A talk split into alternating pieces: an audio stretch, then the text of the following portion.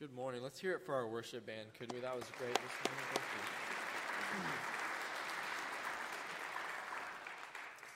Good morning. Um, we're going to start this morning with our memory verse. We're in the last week of John 3:16 as our memory verse. So as you see, it'll just be the header this morning. Um, what, I, what we're going to do is I'll say it with you twice, and then the third time it'll be just you all. So um, if you've been if you've been working with us to memorize, um, we believe that's an important part of our spiritual growth as a congregation. Um, it's a helpful tool. So I'll start us on the first two, and then on the last one I will start us, and I'll allow you to finish. Okay, John three sixteen. For God so loved the world that He gave His one and only Son, that whoever believes in Him shall not perish, but have eternal life. All right. For God so loved the world that he gave his one and only Son, that whoever believes in him shall not perish, but have eternal life.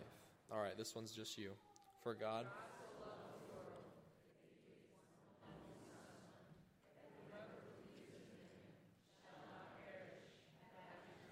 All right, great job. Give yourselves a hand. All right.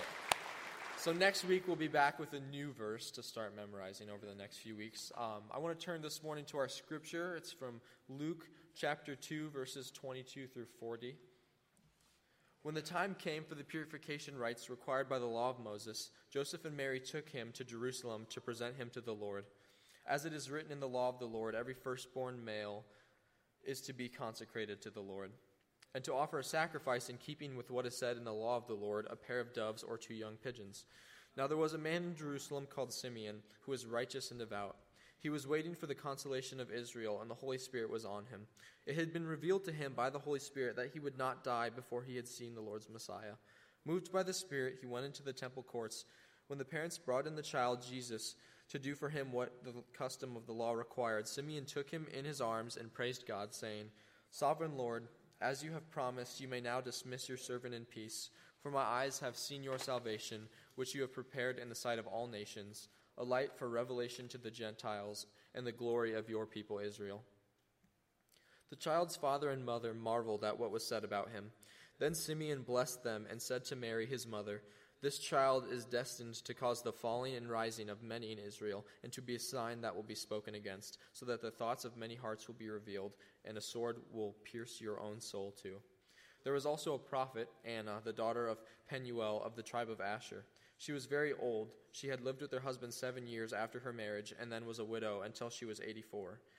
She never left the temple, but worshipped night and day, fasting and praying.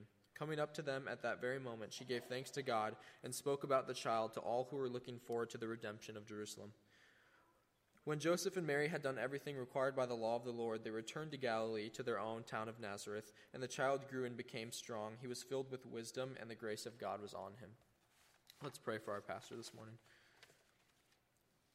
Lord, we thank you for the ability to gather in your name, God.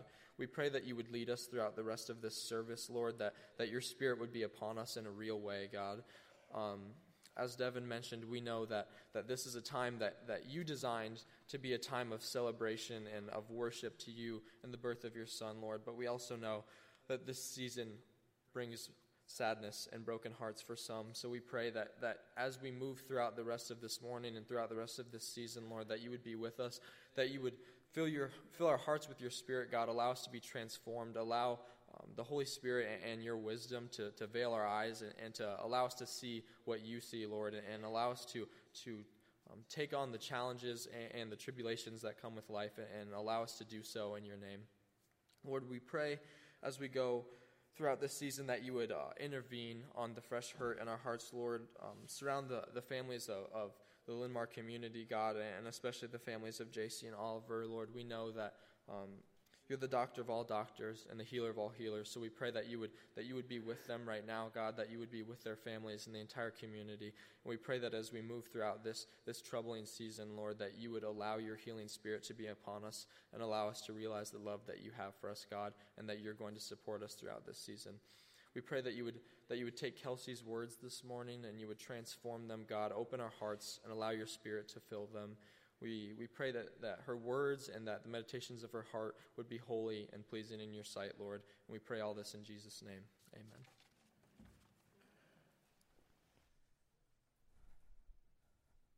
Well, good morning. My name is Kelsey DeRoos. I am the youth pastor here at uh, Marion Methodist. And uh, it is an exciting time. It is a Sunday after Christmas. And I have just one announcement for you all. Uh, this Wednesday, adult discipleship, as uh, Jen was talking about, our children discipleship and our youth discipleships begin. So uh, we would love for you to join us on Wednesday evenings to take a class, um, to volunteer with the youth or to volunteer with children. Uh, but Wednesday, Wednesday, we are beginning back up. And with it being uh, the Sunday after Christmas, today is a day that is celebrated and observed in many churches. I don't know if you guys know what the specialness or the excitement about this day. I'm very excited about it. And I've even written a special poem. So if you guys would open your ears and listen to this day, and I've contemplated sharing it with us. So uh, listen to this poem. It was the Sunday after Christmas, and all through the church, not a senior pastor around, not even the worship pastor. I need to work on it a little bit and perfect it, but I think that I can get it published because today, welcome to Youth Pastor Sunday. Yeah. Uh huh. All over, there are senior pastors and associate pastors and worship pastors taking vacation. So it's us youth pastors' turn. We get to step up into the pulpit today. Next year, I think what I'm going to do is I'm going to get all of us youth pastors together and we're just going to write one outline, one scripture, one thing, and just preach it all over and use the idea that we're preaching the same word the whole time, right? Amen. Today, this passage of scripture is one I wish I would have collaborated or used other youth pastors to think about because it's an interesting part of the Advent story. It's not talked about often, it's not really dwelled too much upon. Mary and, Joseph, Mary and Joseph are taking their newborn baby Jesus to the temple to observe Levitical and ritualistic laws of purification. And, and then they meet Simeon and Anna, who end up being blessed by baby Jesus. And so I was praying on this passage, and there's a lot of things to do with Levitical and ritualistic laws, and I was like, should we get into that the Sunday after Christmas? And I said yes at first, and then Mike told me no, and so I decided to talk about you guys. So let's talk about you guys. Let's talk about New Year's resolutions, right? That's what that's what's going through a lot of people's heads. That's what's on our minds today. That's what's on society's minds as 2019 is a few days away. So, I thought I would find the top 10 New Year's resolutions. The first one lose weight, eat healthy. Okay? Second one improve yourself or improve your life. Third one better financial decisions, quit smoking, do more exciting things, whatever that means. Spend more time with family or close friends. Work out more often. Who has ever made that before? Amen. Uh, learn something new on my own. Do more good deeds for others. And my favorite, find the love of your life. It's a good resolution, right?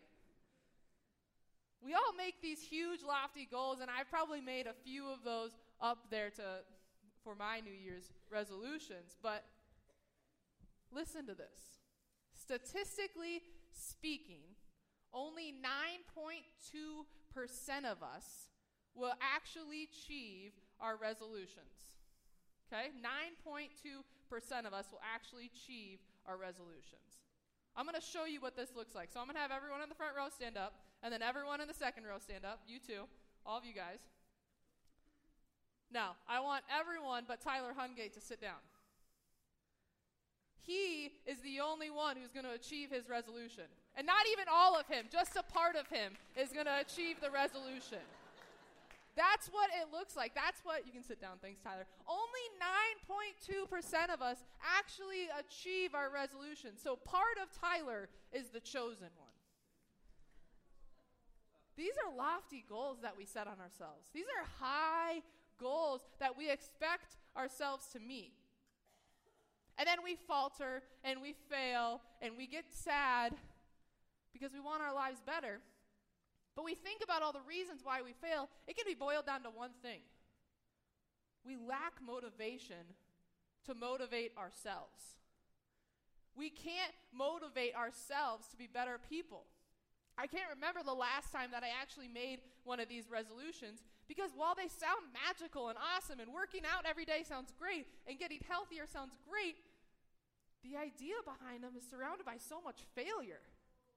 There's so much failure surrounded by New Year's resolutions that I just can't get myself excited about making one and then failing again. It's hard to motivate ourselves to change our lives, to change our daily habits. And if we look about the resolutions in the past, and we look at what we have made, who is leading us in making these resolutions? Who's leading us in completing these resolutions? If we look, it's us. We're leading ourselves to be better. We're trying to make ourselves better. And if we're honest, or if I'm honest, it's hard to lead myself anywhere. I look at my house and I look at all the piles of to do sticky notes that are sitting on my counters of all the things I need to do, the drawers and the closets I need to clean out. Amen? Or all the Christmas presents from a one and a three year old that are sitting in my living room that I have no place to do. I can't motivate myself to always put those away. So, how can I motivate myself? Sometimes we just forget or we lose motivation. And honestly, if I'm talking, sometimes I just want a night of watching Netflix, eating some chips and salsa and some cookies, right?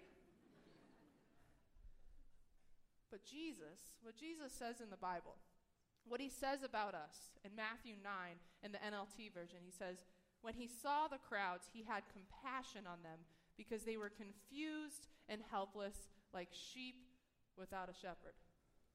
That's me. I'm confused and helpless like a sheep without a shepherd. That's you guys. We're confused and we're helpless like sheep without a shepherd. We need a shepherd. We can't be the shepherd of our own lives. If we are, we're just going to keep walking in circles and keep putting more sticky notes down and keep filling that junk drawer and that junk linen closet. So, resolutions are great. It's great to set goals for ourselves if you can stick to them. But this year, this next year, in two days, 2019 starts. So I'm asking you would you consider making a different resolution this year? Would you consider making a different resolution? One where you follow the one who yearns, the one who yearns to lead you. The one where you choose Jesus wherever he takes you. The one where you follow him by seeking after him every single day. Choosing his will and what he wants, seeking after his heart, following the Holy Spirit wherever the Holy Spirit leads you. It just comes down to one simple sentence just following him. Like helpless and lost sheep who want to follow their shepherd. It sounds simple, and we always say that we want to follow Jesus or we do follow Jesus. We say this simple sentence. But the idea of following Jesus is kind of like the idea of an iceberg. If you look, uh, look at this iceberg, if you were on a boat and you came up to it, you'd see this huge iceberg. And you choose that iceberg, but you also choose what's beneath it. Choosing to follow Jesus is kind of like an iceberg. You choose this little piece, but there's so much more in store beneath your choice. When you choose to follow Jesus, it changes everything about you, or it should. It should change your desires, it should change your habits, it should change who you love, what you do, what you say, your daily lives. It should change every single thing about you. One simple choice changes everything about your life. And if we choose to follow Jesus, how many of us do you think would, steal, would stick with it? Would it just be 90% of Tyler in here that would stick to it? Would it just be that 9.2% of people that would stick to it? The thing that we need to realize when we make resolutions or when we choose to do something, resolutions take time and they take growth. Resolutions take time and they require growth within inside you. We have to adapt and change our lives to stick to these resolutions. But it's so hard to do that in a society that wants immediate gratification, immediate change, and immediate results. We don't have time to wait for growth. We just want to get on our phone and we want to find it and we want to do it and we want to make all these plans and never, never carry it out. Resolutions take time and they take growth. Letting Jesus lead your life is not an immediate thing. For the majority of people, it's a process. For the majority of people, it's a process. Being in ministry, you hear so many people's testimonies on how they gave their lives to Jesus, or how they encountered Jesus, or how they chose Jesus. But it's just that it's a testimony of how you chose Him. But behind those moments, behind those choices, there's so much growth that needs to happen behind it. Before my choice or before my testimony that where I chose to follow Jesus or I chose God, I could have been considered a good Christian. I was going to church every week. I was sitting in the pews. I had an amazing relationship with my youth pastor. I was volunteering with the youth group. But I wasn't reading my Bible every day. I wasn't depending on God to lead my life. And then there was a moment, like many people have, a moment in my life where I went to a Christian retreat. I went to Chrysalis and I experienced the unconditional love of Jesus Christ for the very first time. Or at least for the first time that I actually heard it. I had that choice. I made that choice. But my life didn't instantly change. I had to make choices, and I had to go through a process to continue my relationship with Jesus. I had to go through daily rituals in my life to continue that relationship. I had to view church differently. It's not something I just get up for on Sunday morning, stand in the stand in the pews or the church and just look and listen. Church is an active participation of me devoting my life to my Lord and Savior and me worshiping Him with other believers. I had to change my attitude on church. I had to change my attitude about prayer, about reaching out to my Savior and grasping Him and wanting Him a part of my life. And the only way that I can do that is by talking to Him. And I had to read my Bible. Because if I wanted to know who my Savior was, if I wanted to know this guy who loved me unconditionally, I had to read about Him. I had to read what He wanted for my life. I had to know Him. And I had to follow him wherever he took me. Wherever he took my family, wherever he uprooted us, wherever God wanted me, I had to sit in silence and I had to listen for his will. Before I made the choice to follow Jesus, I hadn't done any of these things. But since I have, I do these things on a daily basis so I can further my process and my relationship with Jesus Christ we have to develop a relationship to create a relationship. You have to, to develop the relationship to create the relationship because the big change that needs to happen in your life is that you have to make a seat change. You have to move a seat over and change the person who the leader is in your life. You have to take the co pilot chair so God can take the pilot chair. You can't sit there and try and pilot your life and look to God when you want Him to do something for you and then look back and pilot yourself. You have to let God take you and let Him lead you.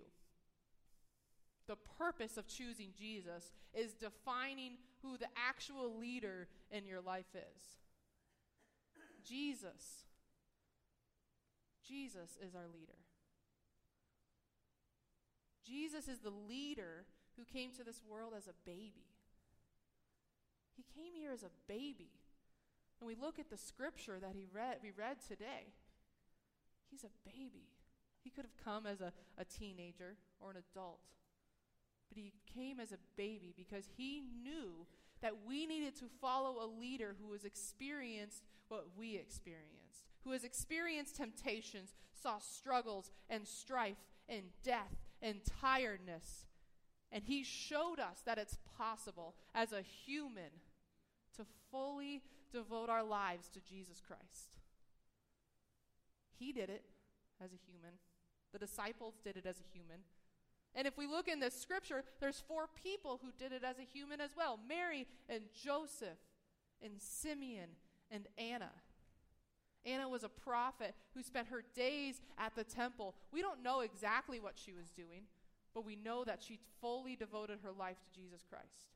And Simeon, Simeon was a righteous and devout man who awaited the, the arrival of Jesus. And the Holy Spirit was leading everything in his life. And the Holy Spirit said to Simeon, You will encounter the Messiah before you die. He said that. And so Simeon waited. And he waited. And he waited for the Holy Spirit's guidance. Anna and so and Simeon waited and they prayed and they were obedient to God. And get this. Get this. Simeon and Anna saw God's salvation, not because they were born at the right time and lived at the right time. They saw God's salvation because they followed the Holy Spirit, which led them to experience their Savior. See, Jesus didn't do any miracles in front of them. Jesus didn't heal the blind, he didn't make the, the paralyzed walk. Jesus was a baby. He was a baby who was swaddled in cloths. We, we talk about the Savior, but he was a baby. He was a human, newborn infant who could probably not even hold his head up straight. The Savior of the world could not hold his head up straight, but, but Simeon and Anna encountered the Messiah. Then they knew who God was because they knew the Spirit had led them to encounter their Savior. They encountered their Savior because they knew who God was, and they devoted their life. That's why they saw the Savior in the little baby, because of their devotion to God. These people's daily lives revolved around following the ritual observances that God commanded them to do prayer, worship, reading about Him, talking to Him, talking to others about Him, devoting their entire life to Christ. They encountered the Savior because they made God the leader in their life. They encountered the Savior because they made God the leader in their everyday ritual observances. God led them in their life. He was their pilot. Wherever He said go, they went. Wherever He wanted them to go, wherever He told the Holy Spirit to lead them, they went. Because God was theirs every day. Every day, God was their leader. Every day. So I ask you, in today, in your everyday, and your daily, who is leading your everyday life? Who is leading your everyday life? Is it you? Are you navigating where you need to go today? Do you have your do you have everything mapped out where you need to go? Or is it God? Is God the leader in your everyday life? Would you even want him to be the leader in your everyday life? Would you want him to take control and you just sit next to him and let him take it? The last question take a look at your daily lives. Are there ritual observances, things you do in your everyday life that are a part of your daily life? Are there ritual observances in your life? I take a look at all the, uh, the crazy, wonderful, uh, flossing kids in Sunday school because they floss.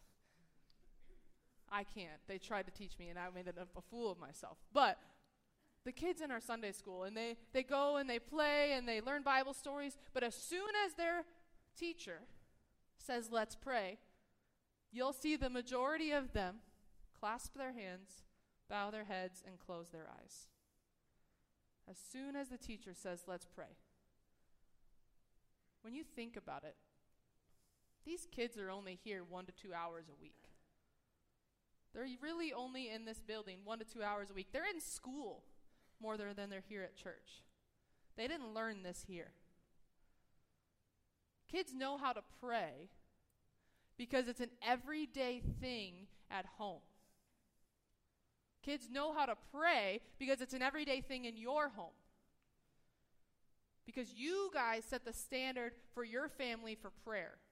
You pray before meals. You pray before bedtime. And you know what? If you're in the middle of, play, of playing, you just drop to your knees in prayer because you need to pray to your Savior. That's how your kids know how to pray because of you guys.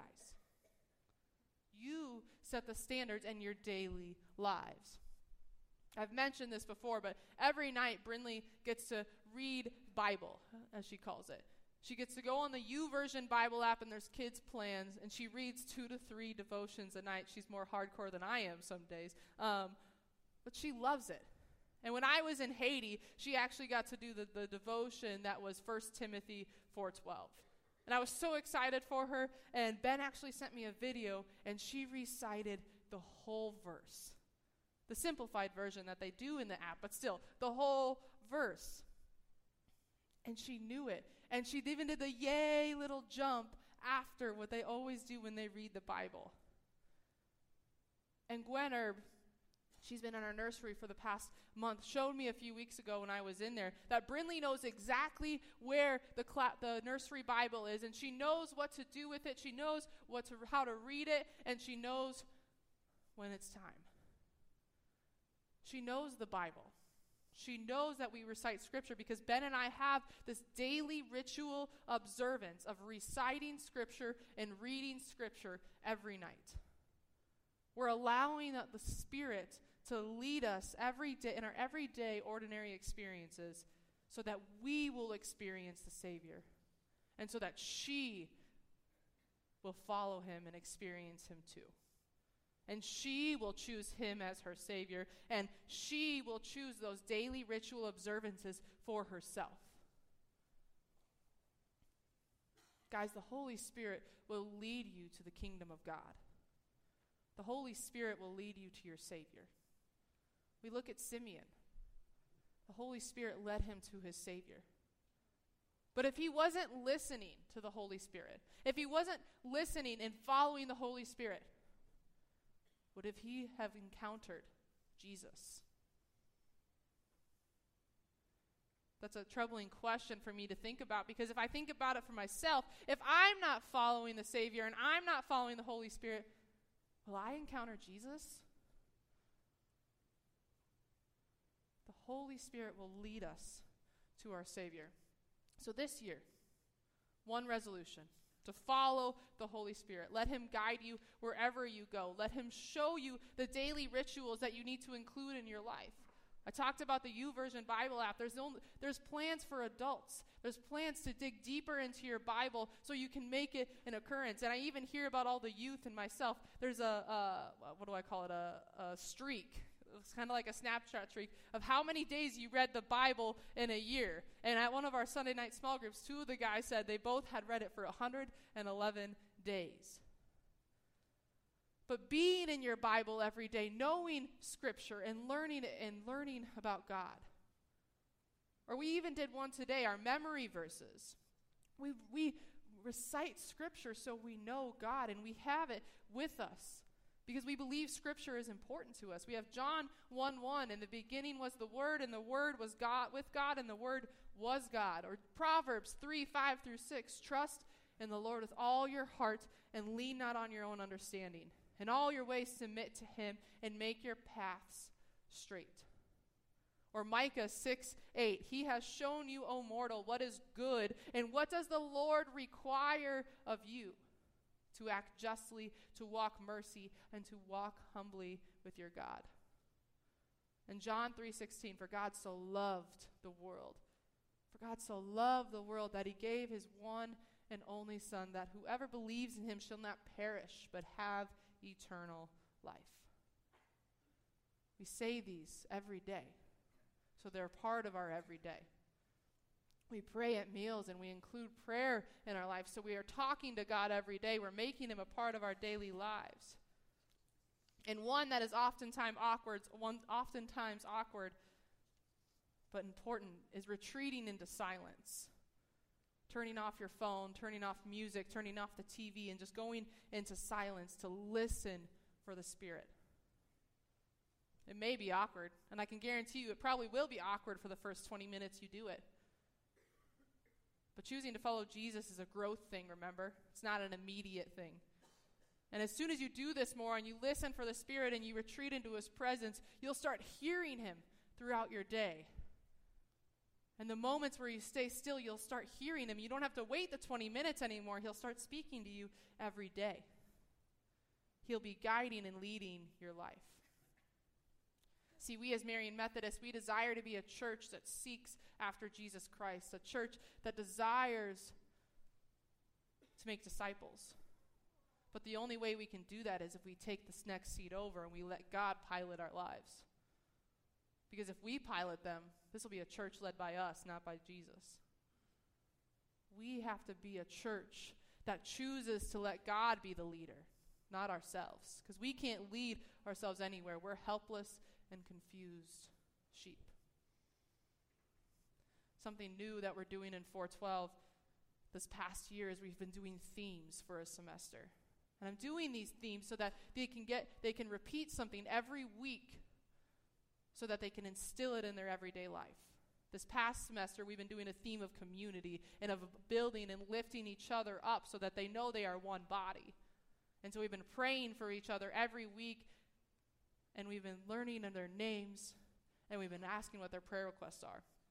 I'm going to give you a little spoiler alert that they're going to learn on Wednesday. The next theme is unashamed unashamed of what it means to be 412, to set an example in speech, in conduct, in love, in faith, in purity.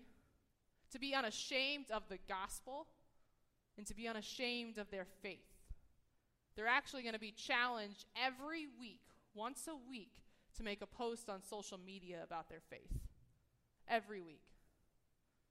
These things that they do, the 412 students have to make a conscious choice to follow Jesus and devote their lives to it. We all have to make a conscious choice to devote G- to follow Jesus and to devote our lives to him. It's all about devotion. It's all about choosing him. Daily ritual observances of our faith is simply just allowing the Holy Spirit to guide your life, to find the Holy Spirit, to identify God working in your everyday life. We have to see God as a part of our everyday life. We have to preach the, the word and the scripture and the, the gospel to us. We have to say John 3:16 and over and over again, not to others, but to ourselves. So we can realize what the power of the gospel is every day, the power of John 3:16. Because when we devote ourselves and we revolutionize our faith, we change. There's a guy I knew in high school. I actually graduated with him. And he was not an outspoken Christian in high school. And if you even took a look at him, you probably wouldn't know that he was a Christian, but he talked about going to church and going to youth group. But as he grew and we, we grew up and we, I noticed that he started reading his Bible more. And he started praying. And as he went through college, he made God more of a priority and he started going to church and he started hanging out with Christian friends. And I graduated high school about eight years ago, but now he's, he's a leader at his youth group. He's going to church every week. He is making the gospel part of his life, and he just got engaged. And he's putting God first in his life. Back when we were in high school, I wouldn't have called him a Christian, but now I see him boldly standing unashamed and proclaiming Jesus as a Savior, as reading the Bible, as sharing uh, insight on social media, as having friends who are lifting him up in the Spirit and friends who are holding him accountable for his actions. And if we can see a guy in Iowa grow in his faith. And I'm sure you guys all know somebody who you've watched grow in their faith. If you look at someone and they have a faith, and then you look at them and see the iceberg behind them, the depth and the richness of their faith that comes through daily ritual observances because they devote their life to God. We all want that too. My faith and this guy's faith is so much more than you see it, so much more than what meets the eye. You don't see us reading the Bible every day, praying every day, getting on our knees in prayer at our homes, but you see our faith outwardly. And I hope and I pray for that for each and every one of you. That your faith will be so much more than what I look at you it is. That there will be this huge iceberg underneath that builds a strong foundation of your faith. And that you will realize the gospel in your everyday life and let it transform you. Amen. I welcome the ushers forward uh, for a time of offering to God.